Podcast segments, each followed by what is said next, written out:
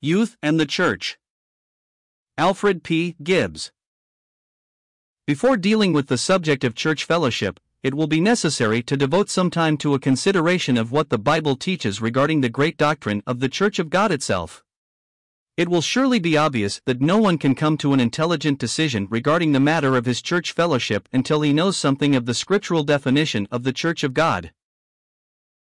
During the centuries that have intervened since the Church came into existence at Pentecost, the clear teaching of the Word of God regarding this subject has become obscured by the admixture of a great deal of human misconception in the shape of traditions, innovations, customs, and ideas which have no support whatever in the Bible.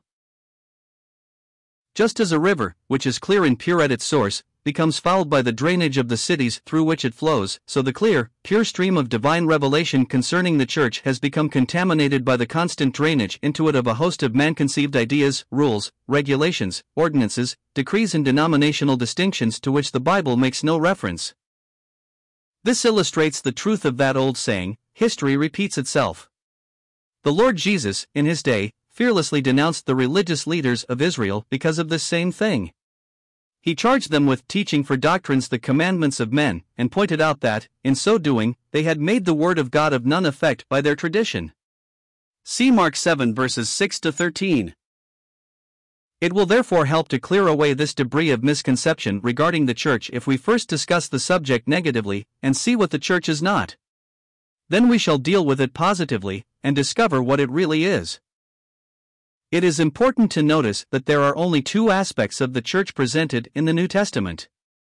First, the universal aspect, as composing all regenerated believers from Pentecost to the rapture of the church at the second coming of Christ. Second, the local aspect, as composing those Christians in a certain area who gather together, in the name of the Lord Jesus Christ, for either worship, prayer, Bible study, or mutual edification. Let us now discover what the church is not. It is never spoken of as a structure of wood, stone, or brick, erected by man, in which to hold religious gatherings. This easily can be verified by turning to a few Bible references and using our common sense. Acts 8 verse 3. Did Paul pull down buildings? No, he arrested Christians who formed the local assembly in that place. Acts 11 verse 22. Does a building have ears? Of course not, but a company of believers does. See also Revelation 2 verses 7 and 11, 17, etc. Acts 14 verse 27. Did Paul and Barnabas gather bricks and stones and erect a material building? No, they called the people of God together. Acts 15 verse 3. Did a building shuffle off its foundation and accompany them on their journey? No, but the Christians aided them on their way, Acts 18 verse 22. Did Paul salute a building or the Lord's people? Acts 20 verse 28. Does a building have a mouth and a digestive tract so that it can be fed? Was the church, which is in his house, a building erected inside a private dwelling? Perish the thought. Colossians 4 verse 15, 1 Corinthians 16 verse 19, Philemon 2, Ephesians 5 verse 25. Did Christ love and give himself for a material building, or was it the sum total of all believers? Thus, the Church, whether viewed universally or locally, consists of Christian men and women, and never refers to any building erected by man. The Church does not consist of any sect, denomination, or religious system of men which calls itself by a name that is not common to and inclusive of all Christians. For instance, we read of the Roman Catholic Church, the Episcopal Church, the Lutheran Church, the Baptist Church, the Presbyterian Church, etc., etc. Is every born again person a Roman Catholic, an Episcopalian, a Lutheran, a Baptist, or a Presbyterian? Most decidedly and emphatically not. We gladly concede that within these denominations there are many genuine children of God who are real members of the body of Christ, the true church, but the fact that a person is a member of a denomination does not indicate that he is in the true church, which the Bible describes as composed only of those who have been born again. The church is not an occupation.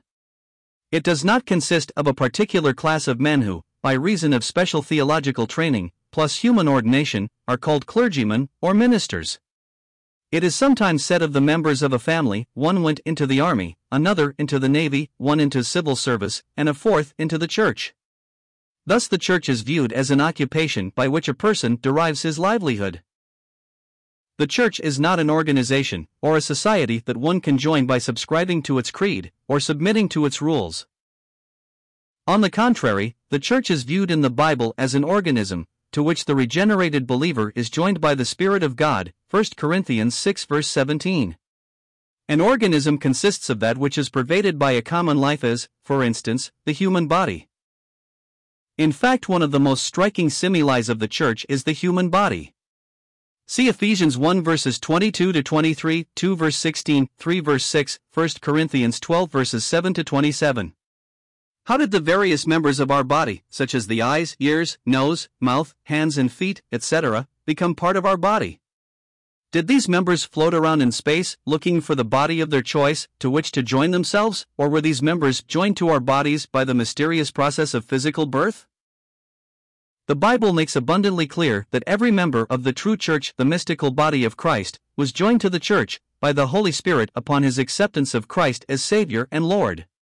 Not only so, but he was united to Christ, the head of the church in heaven, and to every other believer in Christ on earth. This is the great truth of the Church of God, of which Christ is the sole head, and every believer a member. 1 Corinthians 12 verse 13.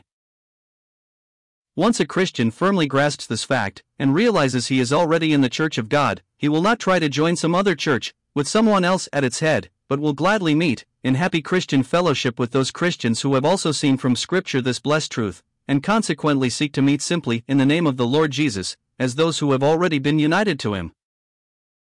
Having viewed the subject negatively and seen what the church is not, let us now look at it positively and discover what it is. What the church is. We shall think of three things regarding this. 1. The scripture definition of the church. The New Testament was written in the Greek language, and the word translated church is ecclesia. This is a combination of two words, ek meaning out of, or out from, and klesis, which means a calling, from kaleo, to call. Thus its root meaning is clear the church is a called out company. This word, ecclesia, had been in common use for 300 years before Christ.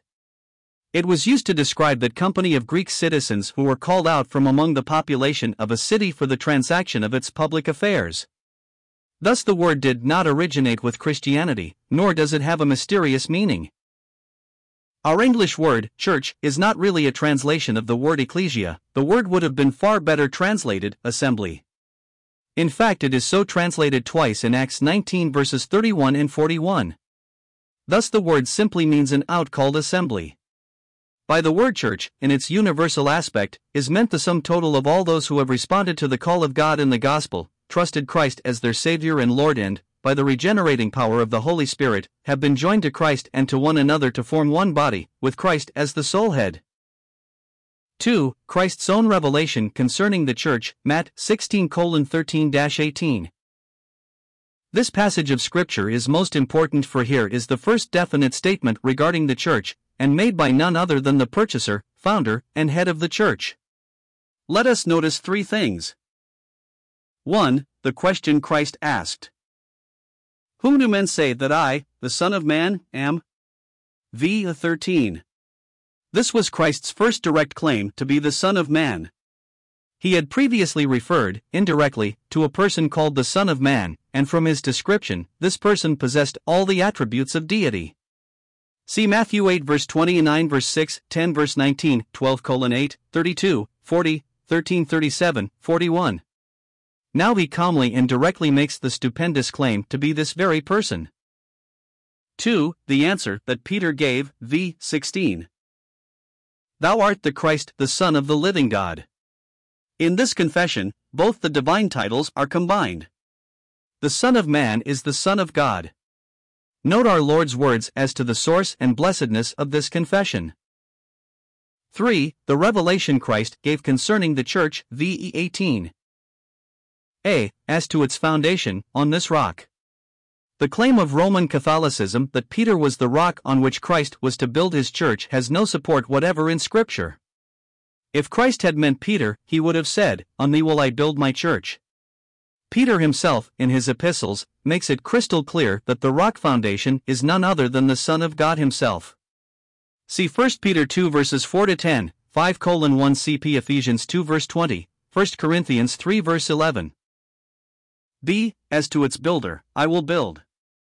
It is not left to man with his limited wisdom, love, and power to build the church. This is the sole prerogative of the omnipotent Son of God. Note also that Christ speaks of the church in the future tense, for the church could not come into existence until Christ had died, risen, ascended, and was glorified to be its head. C. As to its ownership. My church. It is his purchased possession, to the praise of his glory. All directions as to its functioning must come from him. All additions are only possible through faith in him. D. As to its material. It is the ecclesia, the called out company of the redeemed who have been brought to know him as their Savior and Lord. These and no others form the church. E. As to its permanence. The gates of hell, Hades, shall not prevail against it. Hades refers to the unseen world. At death, a person disappears from view. In the case of the Christian, his spirit goes to be with Christ, which is far better. Phil 123, 2 Corinthians 5 verses 6 to 8. A Christian, at death, does not cease to be a member of the body of Christ, he is a member forever. Thus, the church does not become less in numbers because of the death of believers, but continually is getting larger. The gates of Hades cannot prevail against it. 3. The formation of the church, Acts 2 3. These two chapters describe one of the greatest events in the history of the world. It was the fulfillment of Christ's prediction in Matthew 16, verse 18. The church, which he had promised to build, now became an actuality. Let us note three things. A. The preparation for it, Acts 1 verses 4 to 15. Christ instructed his disciples to wait in Jerusalem until the Holy Spirit, whom he had previously promised to send, should come and baptize them. CX 1 verse 4 CP John 7 verses 37 to 39 to 14 verses 16 to 18 16 colon 7 15. His advent should empower them for worldwide witness 1 colon 8. Then follows the description of his ascension and the promise of his second coming 1 colon 9 11. In an upper room in Jerusalem, about 120 disciples gathered together in prayer 1 colon 14 15. B. The formation of the church, Acts 2 verses 1 to 4.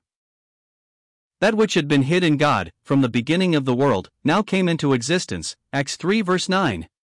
With the sound of a rushing, mighty wind, the Holy Spirit came upon the 120 disciples and baptized them into one body, of which Christ was the head and each believer a member.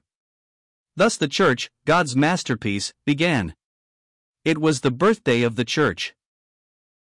Not only were the disciples now formed into one body, but each believer was now indwelt by the Spirit and enabled, by his supernatural power, to so witness for Christ in other tongues that 3,000 souls were won for Christ and thus added to the church. A good illustration has been used to indicate how these 120 disciples became one body. Let us imagine 120 nuggets of gold grouped together in a pan. Each nugget is different in shape and size. Now let a very strong current of electricity pass through these nuggets and fuse them into one great nugget, yet each individual nugget retaining its own peculiar shape and size. In like manner, these 120 disciples were fused together by the Spirit to form one body, yet each disciple retained his own individuality and distinct personality. Peter was still Peter, and John was still John, etc., but each was now united to Christ and to each other in an organic unity. See, the result of it was the church.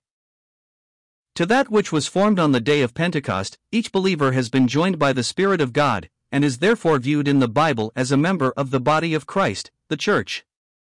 See 1 Corinthians 12, verse 13. Let each believer, now reading these words, lay hold on this tremendous truth. Let him determine, by the grace of God, that he will say and do nothing that would hinder the outward practical expression of this unity of all true Christians. Let him remember he is one with all who love the Lord Jesus, worldwide. Therefore, may each Christian, as far as is humanly possible, endeavor to keep the unity of the Spirit, which God has made, in the bond of peace. Ephesians 4 verse 3. Thus he will enter into the enjoyment of what the Bible declares to be true. Ye are all one in Christ Jesus. Galatians 3 verse 28.